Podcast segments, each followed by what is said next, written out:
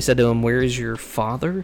Jesus answered them, You know, you know me nor my father. If you knew me, you would also know my father. So, yeah, they're asking for Joseph, but uh, uh, Jesus replies with, That is not the father I am referencing. If. Oh, what's up, Christian boy? Hello. We're uh, we're a bit into it at this point, but you know, you can hear the ending, and I can wrap it up, or give a summary of it all. Um. So uh, let me just give a quick summary right now. So Jesus is speaking at the Feast of Booths, and um, he is stating that he is the light of the world. We he is going to use the imagery of him saying he is the something of the world. We have gone over the he is the bread of the world and the water of the world, I believe. And he is saying now that he is the light of the world.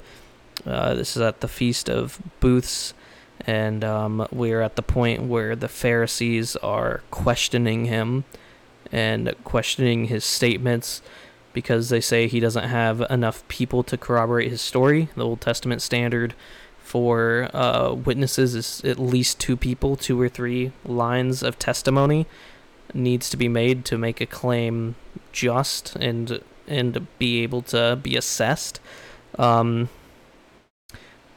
but yeah, we're currently on verse verse 19, and I'll just start from the beginning because, uh, you know, stuff's been happening. Um, therefore, he said to him, Where is your father? Jesus answered him, You know neither me nor my father. If you knew me, you would know my father also. So, uh, in this, um, Jesus has been saying that his father is the second line of testimony, the first being Jesus and the second being God the Father. Um, and uh, they are asking for his humanly father. They're asking where Joseph is. They're asking, uh, where where's your dad at? Um, so they can question him. And Jesus's response to that is, "You know." Neither me nor my father. If you knew me, you would also know my father. So, if they truly knew Jesus, they knew that he have come down from heaven, put on flesh, incarnated into a body, and that he is of heaven. And if they knew that he was of heaven and that is where he is from, then they would know that he is also God, that he is uh, part of the triune God of God the Father, the Holy Spirit, and him being Jesus. They would know that about him, but they do not know him. Um, they do not understand why uh, Jesus is saying these things, and I think that's illustrated in John 1. Let's see if I can find it. He came in John 1:11. This is in reference to Jesus. He came to his own people. His own people did not receive him. Um, they deny his what he claims, and obviously, as we know, uh, he'll eventually be arrested and he'll die a sinner's death on the cross despite living a perfect life. Um, but yeah, we are now at verse 20. Uh, these words he spoke in the treasury as he taught in the temple, but no one had arrested him because his hour had not yet come. So this is um this has already been said in the past or er, in the first teaching uh, in John 7 where um, no one arrested him because why? It wasn't yet his hour. His hour has not yet come. And that's one of the things that like kind of baffles me about um, these like writings and just like thinking about it is you can you cannot say that for anyone else because uh, no one's going to wait on your hour. If you do a crime, if I just murdered someone, just, I don't know, in the middle of a police station, they're not going to sit there and wait because it wasn't my time yet. No, they're going to arrest me for the crime that I committed. The, the the fact that none of them approached him or arrested him simply because it was not yet his time just illustrates something in me of just his sovereignty and just control over the world because Jesus is God. He is fully God, fully man. I, have said it quite a few times uh, throughout this Bible study. The hypostatic union, um, that is the Jesus being fully God and fully man. That's um, yeah, that's something that doesn't happen for normal people. That's not something that you say for just the old average Joe Schmo walking down the street. All right. Uh, I don't know. Been going for about 25 minutes or so. Um, I don't.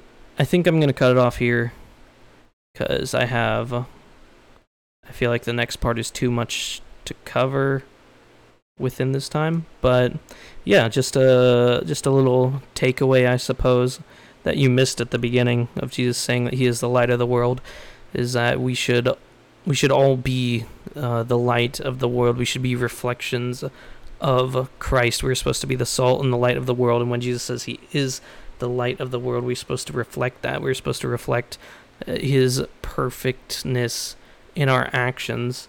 We're supposed to give praise to Him. We're supposed to be in opposition to the sinful world, darkness being sin, holiness and light is being sinless. It's out of Jesus' character and the character of God the Father to even sin. Um, so that's something to keep on your mind uh, going throughout the week of just representing Christ and being inside the Word and reading it and asking yourself, how do I mimic Christ? How do I become more like Him? Because that's that's mainly that's pretty much the Christian life.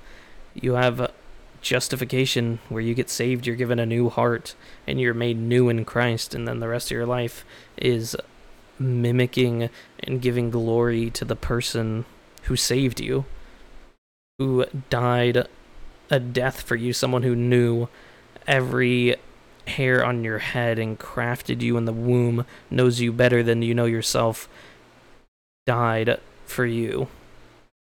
But yeah. Um I'm gonna pray for us. Is there anything you want prayer for?